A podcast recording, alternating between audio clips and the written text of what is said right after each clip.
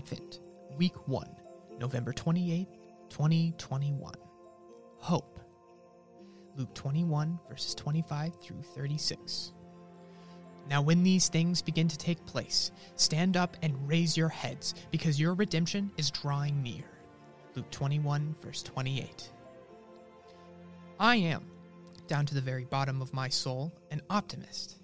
I am the person who, when pushed off the roof of a 20 story building, shouts to the person standing at the 10th story window, So far, everything's going great. Except this year. This year, our communities continue to deal with COVID 19 and the information and misinformation that divide us.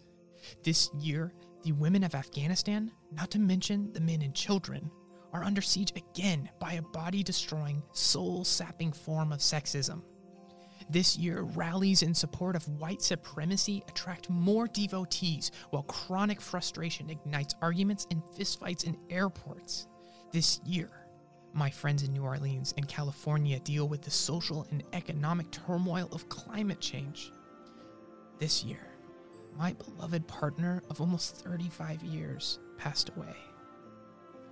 This year, I read the warnings of the Lucan apocalypse without optimism.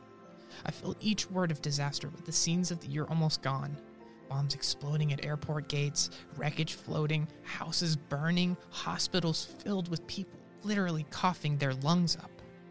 And my optimism turns into a net with a large hole at the bottom of my fall from the 20 story building. Which means that I can now truly hope.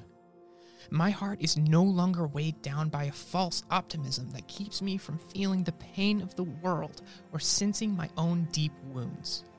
I can look out for signs of the presence of the Messiah among us, both transcendent and imminent, both beyond time and in time. And I can pray with you for the strength and the courage to hope in the face of all that has gone awry.